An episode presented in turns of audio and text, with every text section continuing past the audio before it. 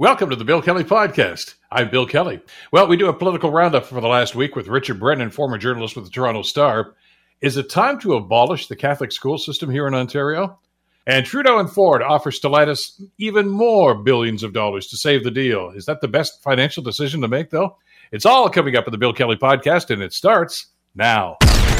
Today on the Bill Kelly Show on 900 CHML in Ottawa, you know what they're talking about, and we'll be talking about for the next little while. Foreign interference continues to dominate Parliament Hill as the House of Commons has asked David Johnston now to step down from his role as an, investigator, of course, with these allegations that China has meddled in the last couple of votes. Stephanie Taylor has the latest for us. The Conservatives, NDP, and Bloc Québécois all voted in favour of asking Johnston step aside from the job he was given by Prime Minister Justin Trudeau.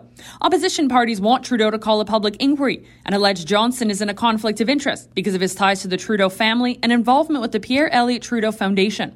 Johnston released a statement following the vote, saying that while he respects the right of Parliament to express his opinion, his mandate comes from the government and not the House of Commons.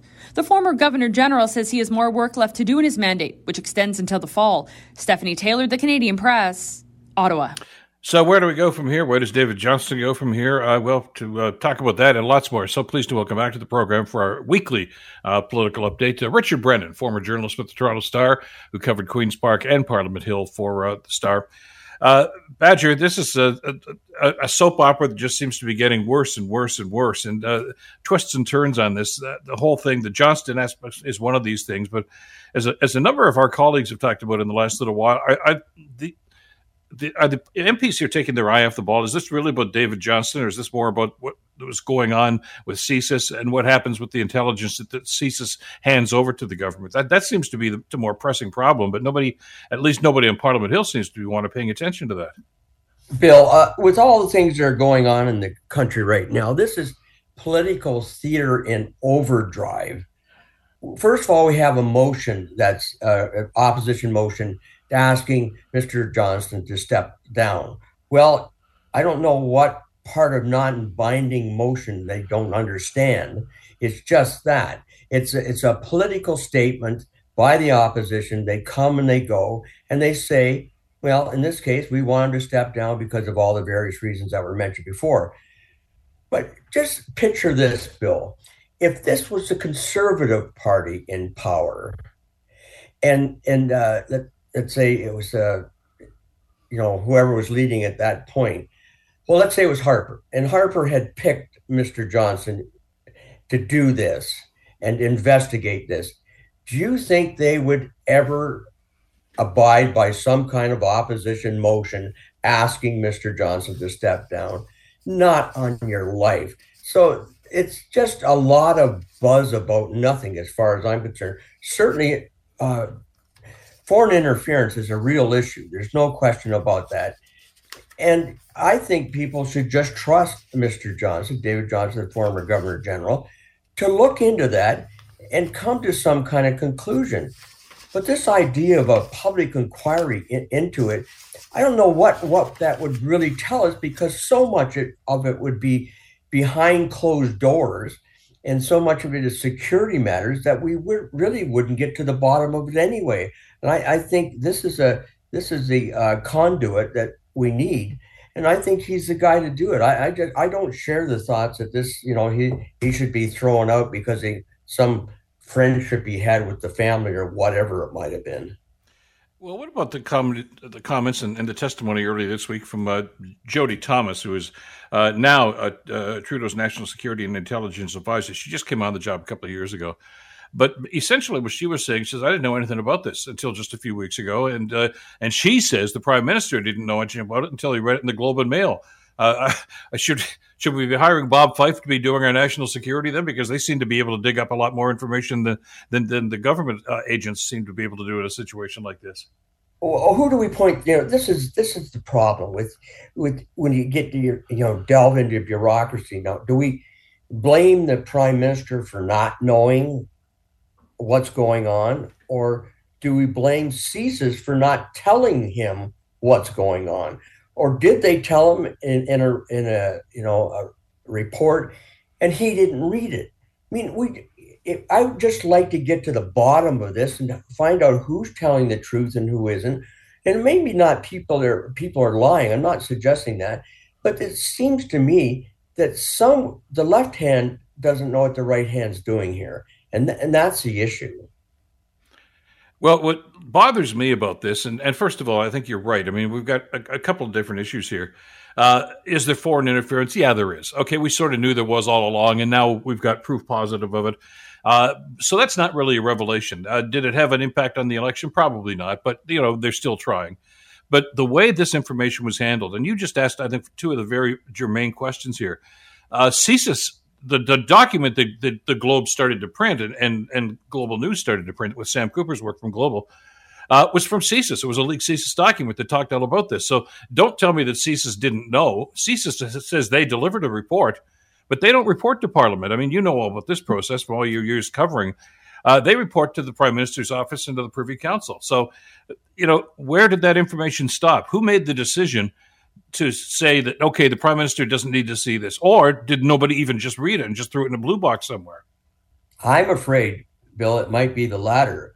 That that report was floating around and nobody paid anybody attention to it. That that could well be the issue. I mean, you you you kind of remember all the stuff that come, would go come over uh, the prime minister's desk, and I'm not making excuses for it. if he didn't read this, he doesn't really understand how important uh, national security is. But the point is, it, it it fell through the cracks somewhere, and I think Canadians need to know what the hell is going on here. Like where where where did this start? Where did it go? Why didn't the prime minister not know about it? And why was why was uh, the House of Commons not informed of the issues and you know not going delving into uh, minute detail but told we have a problem here. We you know there's governments foreign governments influencing trying to influence our elections. That should be known by just not the house of commons. That should be news and that should have been told to every canadian that this was an issue. But no it wasn't.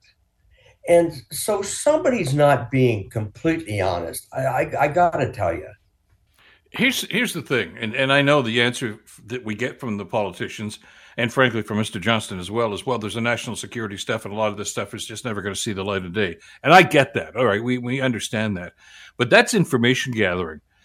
What what they seem to want to ignore here is once that information was was gathered and ascertained by CSIS, like uh, we assume, what happened to the information chain? Where's the pipeline? And and why didn't the prime minister get to see this? Uh, that's not national security. That's systems.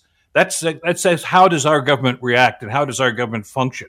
And not very well, apparently, according to this, because not all the information that should get through does get through, and I, we need to know exactly where those shortcomings are. And that's that's not something that's that's going to put our national security at risk. But the fact that we're not addressing it right now, I think, is actually going to you know determine whether or not we're going to have an efficiently run government or not. In, in related matter, uh, Bill, the fact the fact is that when when David Johnston was the Governor General, he was lauded for being you know a great Canadian, uh, you know, uh, done many great things for the country. You know, he, he, he worked in you know public service and he, how terrific a guy he was and all that. And all of a sudden, he's a bum. Like, what is it? You just can't dismiss somebody's what their contributions have been just because you don't like the report he came out with. That that I, that really troubles me because it just doesn't make any sense. It's unfair to him and it's unfair to the, eh, to the whole process. I mean give the guy a chance to uh, to delve into this if you want to you know after if after he finally in the fall comes up with whatever report he has, and they don't. The House of Commons doesn't like it. Then, okay, go for a public inquiry. But I, at this point, I think that you know you you understand, Bill, as well as I, I everybody, all the listeners out there. Public inquiries, as Hamilton has found out in spades, is a very expensive venture, and it's very it's it's time consuming, and often and often it's not worth you know the time and effort and money.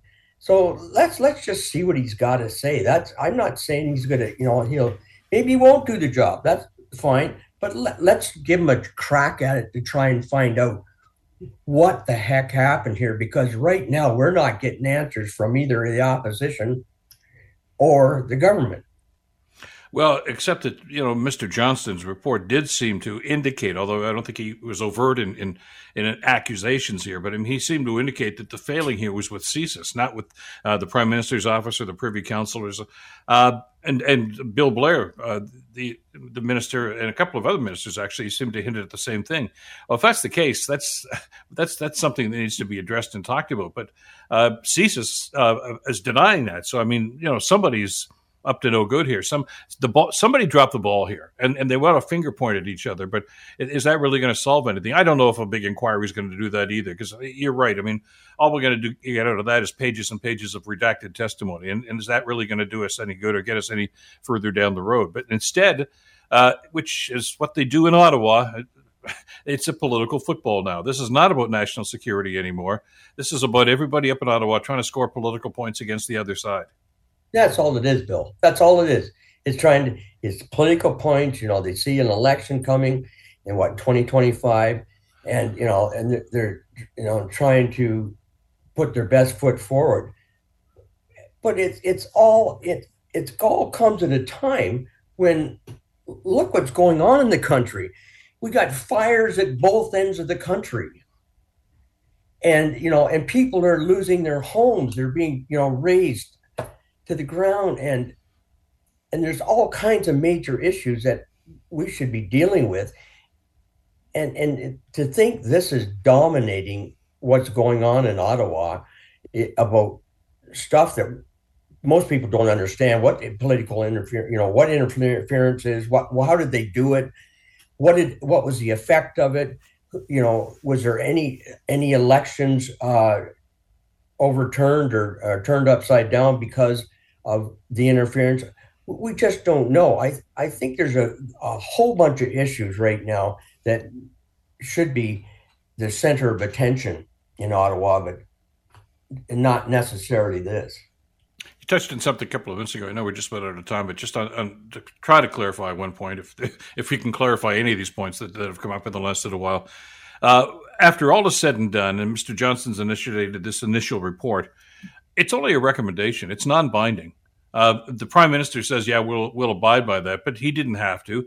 And what's to stop Parliament from doing their own investigation? They do have two committees that can look into this sort of thing. Instead of beating the drum here, why don't they just get to work? It's called summertime, Bill. Ah, okay, all right. they're, they're looking at the calendar right now and they go, okay, let, us rag the puck for another couple of weeks and then we can go home. Yeah, yeah, yeah. Do they want to be stuck in stuck in Ottawa in a in a in a sweltering cabinet meeting or a committee meeting, I should say, and uh, trying to delve into this. Let's let's just let it proceed for a while and uh, you know find out find out where it's going. I, I, again, I'm not a, a big guy on public, uh, you know, is you know throwing throwing this you know into the kind of the the open field, if you will, and letting and letting every detail and minute detail come forward and, and see if we can finally get to the bottom of it. Why don't we just, why don't people just, you know, in Ottawa, why don't they just fess up and tell us what exactly is going on instead of putting a political spin on everything, giving us half truths and obfuscating it all the time? Just tell Canadians what the hell's going on. Not a bad idea. Uh, Badger, as always, uh, great to get your insight into this. Thanks so much. Have a great weekend. We'll talk again soon. You too, Bill. Talk to you later. Take care. Richard Brennan, uh, former journalist. He covered Queen's Park and, of course, Parliament Hill for so many years, too. You're listening to the Bill Kelly Show podcast on 900 CHML. I'm Sure, you've seen this on the television news over the last couple of days. A story that we covered earlier this week uh, York Catholic District School Board has refused to fly the pride flag at their uh, central offices. And uh, well, it's caused all sorts of controversy. A huge, very heated meeting uh, when they finally came to that vote. Uh, there's been a lot of pressure. We talked about this on the show yesterday. Uh, you know, Stephen Lecce, the education minister, uh, has strongly suggested and said he's really disappointed that they didn't do this. And I said, well, then mandate it. You're, you're the big guy here. You're the big cheese patty for the education system here. Mandate that all schools should find the pride. Well, they're not going to do that. As a matter of fact, even the premier seemed to wimp out on this. But it's raised a debate about a larger scale issue here and about the Catholic school system and the public school system. And the question a lot of people are asking is why are we still paying for a Catholic school system here in this province uh, which coincidentally, by the way, was uh, the title of an essay that was uh, written by our next guest uh, about three years ago. As a matter of fact, it uh, appeared in the Walrus. He is uh, Reverend Michael Coren, who's an author, of course, and, and an Anglican cleric who's studied this this whole topic very, very extensively. And he joins us here on, on, the Bill Kelly Show to talk about this. Michael, great to talk with you again. Thank you so much for the time today. By the way, your intro music was The Clash, and I saw them live in London in 1981. Is that right? ah, the memories. uh, let's let's let's talk it because this is a clash. Obviously, it, as sure as you know, you know, June comes after May. There's always going to be a debate about should we fly the flag. Invariably, it's a Catholic school board that's just well. There's a couple of towns that have done this too, but I want to talk specifically about the schools and their system like this. Uh, the essay that you wrote from a few years ago, I think, really uh, was very poignant and brought this issue to light. Is that is that because as soon as you bring this up, people are going to say, "Well, you're just against Catholics." That, this is the problem. You're just picking on us.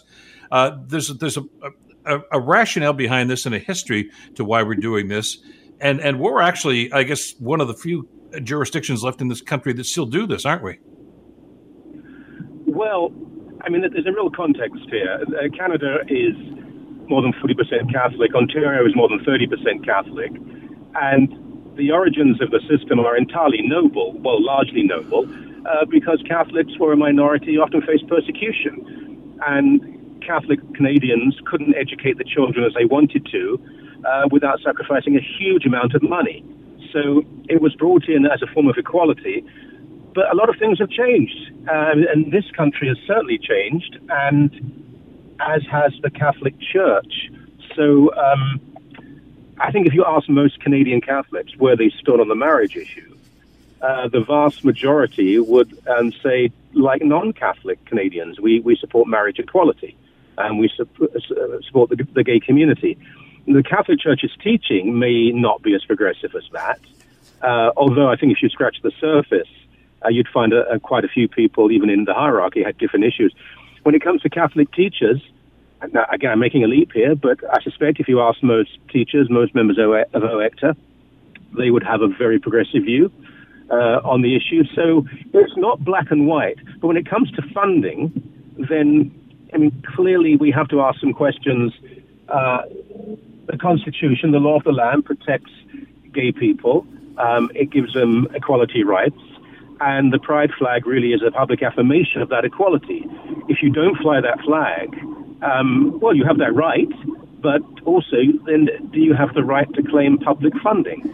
And that's it's a question that's been asked for many years now. But every time something like this happens, and it doesn't happen very often, because most school boards will fly the flag. Obviously, people will ask questions, and they're asking those questions now. And I think it was a profoundly foolish thing for the school board to do this, even if they don't believe in in in the equality that the flag epitomizes. Well, just fly it and ignore it if that's what you want to do. But they've now made this not just a national, but an international issue.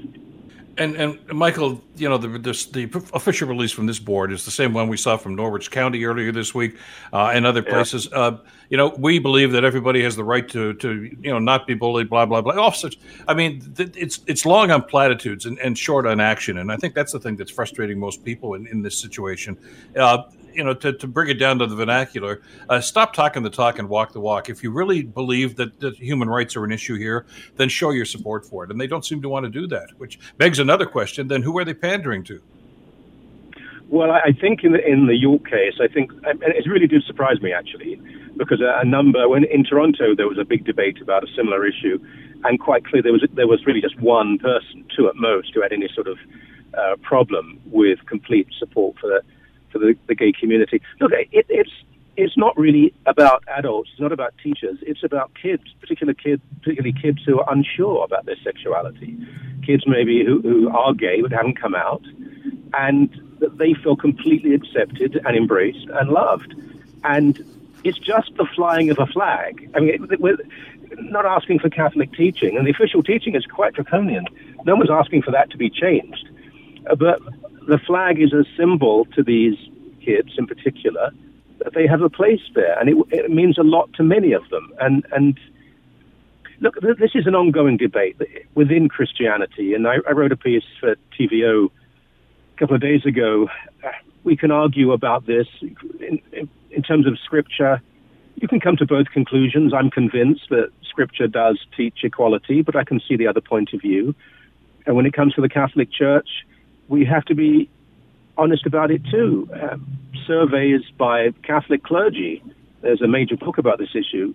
He says that maybe around 58% of, of clergy are gay, and it could be higher among younger clergy. So once again, it, are people being honest? Are they being consistent? Are they, are they being candid? The Pope has said some things which are very encouraging. We don't hear those lower down the, the, the chain, as it were. But at some point, this issue has to be addressed properly and without propaganda. And if you looked at my Twitter page after the TVO article, you'd be stunned at the degree of hatred and anger and homophobia. So to, the idea that it's all over, that's all of the past, that just isn't true and uh, your point about the children, let's it's the students. Let's talk about that for just a little while because uh, that's been discussed, and I think maybe not focused on as, as much as it should be. Uh, if if there are gay children in this school, and we know that there are, we just you know the, we don't hmm. know what the numbers are, uh, and and this board makes this decision and says we're not going to do this. Uh, yeah, we believe in equality, but if that if that student has questions about about where they want to go and who they should be talking to, are they really going to go to the guidance counselor in that school? Or do they really think that that's somebody who's who's going to have some empathy for my situation, or are they just going to seem more confused and and, and maybe even more disoriented and, and more alone? Well, it's a very good question. There's a good chance that the uh, guidance counselor will be very understanding and, and, and progressive, actually. And I've, I've seen some of the comments from OECTA members and leaders, which are very encouraging. So we don't want to be uh, make a, a, blanket comment here. Um, I, I, bet you there are Catholic teachers in the York Board, even listening right now, who are, who are ashamed of what has happened. But will that child feel encouraged to do so? How will yeah, that's the point, isn't themselves? it? Yeah, and you know, look, kids can be cruel, and other kids who maybe uh, will use anything to to be nasty to an, a, another pupil. Will they use the the flag issue to? It, none of it is good. Uh, there's nothing positive that comes out of this.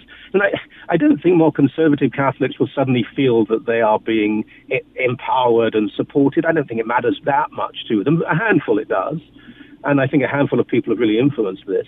But it does a great deal of damage, not just to gay kids and their friends and their families in the school system, um, but also to people who attend the school and their families who are cringing, frankly, they're not saying, isn't this great? It's a victory for, for Catholic doctrine. They're saying, we look bad. And I don't think this represents a school board, which generally I've always uh, heard is, is very loving and professional and kind. So it's, it's a bit of a distortion and, and a very unfortunate one. Is the political scene south of the border with the, the DeSantis's and, and, and the like, uh, and some of the legislation that's being passed by some of those state legislatures right now, is that having an impact? Yeah, it's very perceptive. It really is. Uh, what's been happening for some years with Trump and what's come after it uh, is influencing many things up here.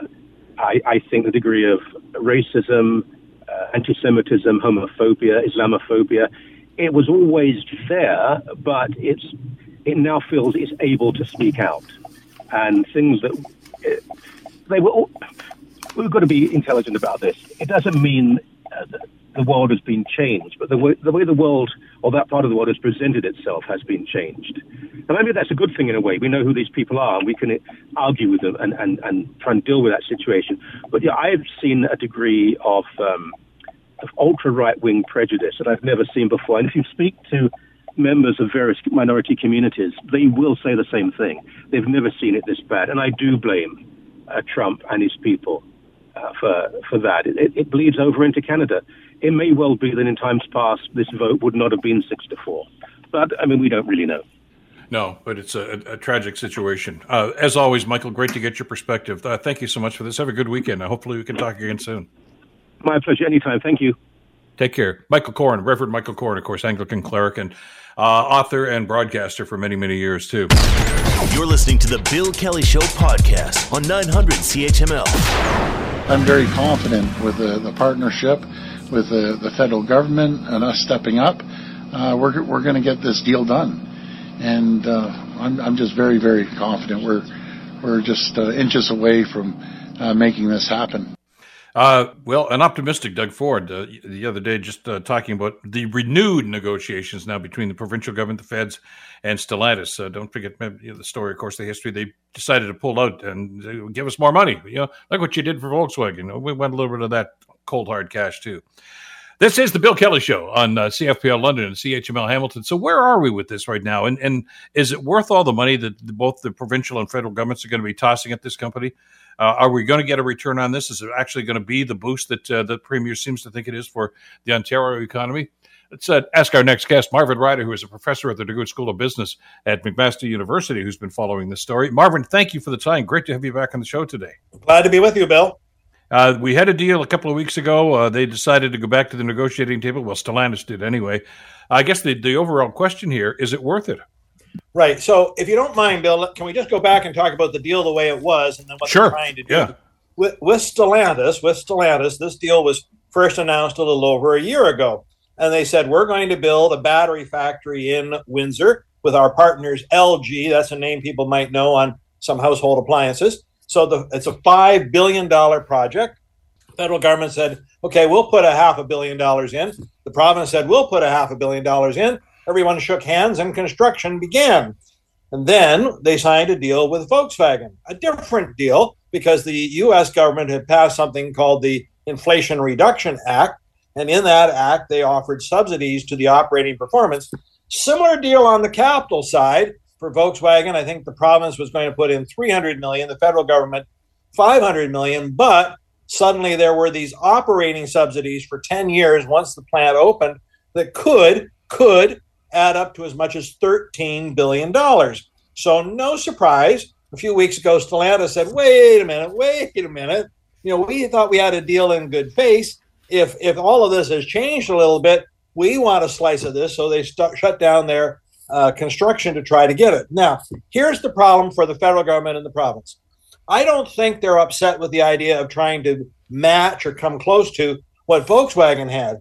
But let's keep in mind Volkswagen is going to go through the deal in a fine tooth comb.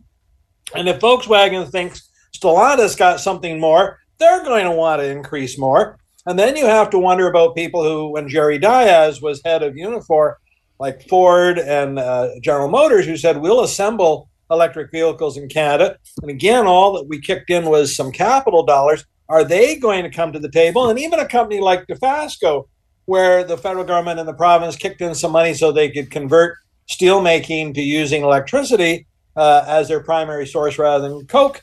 Are they going to say, well, wait a minute, if you're going to give them all this money? So here's the question you know, on its own, it's a good deal, and it makes sure that Canada has a role, and specifically Ontario, has a role to play in the electric vehicle industry. That's good, and that's the future. But what other doors did it open to? So it's very much high stake poker. Uh, and and you got to, and you're right. I mean, I'm sure that the, the you know the folks at Volkswagen are, are, watching this, and they're going to be going over this with a fine tooth comb, as you just mentioned, uh, because the story I saw yesterday, I think it was in the Financial Post, is that if you add up the numbers, it looks like the deal that they may be putting in front of Stellantis might be a little more rich than the Volkswagen deal. Uh, so you know, it, form would follow function that Volkswagen is going to come back. But how far do you go? When do you say no in a situation like that? Once you're into this, uh, you know, because one of the, the executives uh, simply said, "Look, this is the cost of doing business. If you want to get in in this game, uh, you do it now. You don't wait 15, 20 years from now when we're established in another country." Well, I mentioned this high stakes poker. You know, in poker, if you're dealt a really good hand, your your goal is to get as much money out of your playing partners as you can. So, uh, on one hand, Stellantis says you tipped your hand, Canada and the province. You said you want us, uh, you need us. So, okay, what's it going to take to keep us? You know, if we were a little cagier about this, we might have got off a little more cheaply. But yes, I think it is going to be a sweetheart deal. By the way, why it's going to cost a little more is the uh, Stellantis factory is already under construction. Volkswagen is not. So they'll start collecting money before Volkswagen. And again, will that make a difference to the people at Volkswagen? Now, it, pot's not infinite, Bill. You don't just spend whatever it takes to get in there. But when you're competing on a global stage and you want factories in your country rather than in the United States or in Korea or in Mexico or wherever it happens to be, these are the kinds of incentives you've got to be ready to put into play. Uh, I think our country is, I think the province is, but we don't want them to give everything away. but one of the reasons both of them said, you know, we, we carried the St. Thomas announcement on live when, when they were making that uh, just a couple of weeks, a couple of months ago, I guess now, uh, was well, can, Ontario has the resources right here. Yeah, but they're in the ground. Uh, I, I, mean, these guys are talking about opening the plants in the next four to five years. is it realistic that we can start extracting some of those minerals in time to actually uh, contribute to to hopefully the growth of this program? No. The short answer to your question is no. Uh, if, if, we don't have a lithium mine in operation at the moment, then it'll never be operational within the next four or five years. Having said that, the other possibility is that we could take ore that's extracted from a mine in Quebec or ore that's extracted from a mine in Saskatchewan and process it in Ontario. That is a much more likely possibility. And I think this is the question for people like Doug Ford, not so much the federal government, but for Doug Ford is is he prepared to go after a plant that will process somebody else's ore? I know Doug Ford would prefer it be Ontario ore, maybe from that ring of fire up north, but we've been talking about the ring of fire for 20 years and they still haven't built a road to get access to the ring of fire I just don't see how we can be extracting the minerals from the ground, but we could be refining them. Is Doug Ford prepared to go out and find somebody like that? Don't know yet. Uh, because we've covered that story, and you're right. It's it's at least 20, 25 years. I mean, uh, Bob Rae, of course, the former head of the Liberal Party at one point, uh, but when he was out of politics, was actually the arbitrator in that, trying to get these sides together. And and there's a a whole boatload of different issues, aren't there, Marvin? I mean, there's the extraction, there's the cost of the mine, there's all the, uh, the, the the protocol that you have to go through to get all the licenses and the and the OKs, but there's also a concern here about Aboriginal rights. A lot of that land uh, is is owned by some of the indigenous groups up there. Uh, this has all the markings of, of getting bogged down in the same way that the pipeline debate did out in BC some time ago, and it's still happening, I guess. Right. Uh, no, you're absolutely right, Bill. Uh, the two big concerns, I think, are environmental uh, do we run roughshod over our environmental rules and cut corners on the assessments, what have you, or do it do it properly? And then the second part is uh, First Nations groups. They actually don't really get upset as long as they're included in the ownership mix. They they really don't want to get handouts from the government, but they say, look, if you're exploiting resources on our land, we want an ownership stake, and that's got to be negotiated in the deal. Uh, conceivably, it could happen quickly, but nothing in Canada has ever happened that quickly in the past, and therefore I think there's no precedent for that. On the other hand, a, re- a refining operation to take ore mined elsewhere and turn it into lithium hydroxide, which is a key ingredient in making those batteries, that's possible. that ore would be shipped to that plant by train car from other parts of province, uh, uh, whether it's the province of Quebec or the province of Saskatchewan. So, you know, that's possible. But again, Doug Ford should be working on that right now and announcing it now that plant doesn't get built overnight either. Very quickly, uh, just as a sidebar issue, but it's something that's on the horizon and we need to talk about. Uh, clearly, the federal government and the provincial government have put all their eggs in the EV basket here. Uh, but we've seen a couple of different stories in the last couple of weeks here, Marvin, about about hydrogen uh, mm-hmm. and some developments that are going on with that. And and and there are there is this group that is suggesting, look at, don't just do this EV thing, that, that we may have to look at hydrogen as well. And we've talked, you've mentioned this in the past discussions, you know, the, the, the pressure this is going to put on the grid here in Ontario, and, and maybe we should be looking at some ways too.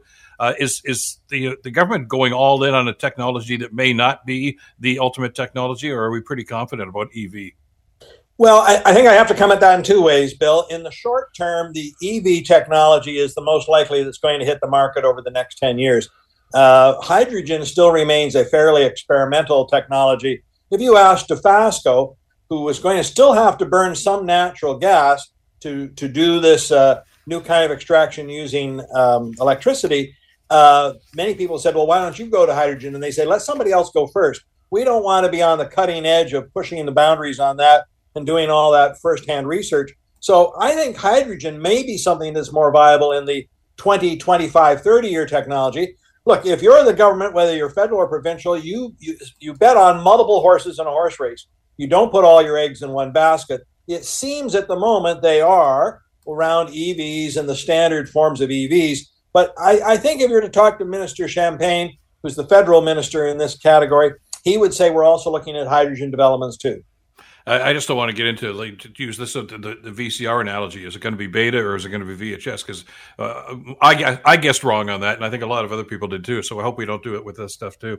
Anyway, we'll see how this unfolds. Hopefully, in the next couple of days, we'll get some answer about Stellantis. Uh, Marvin, thank you so much for this. Have a great weekend. We'll talk again soon.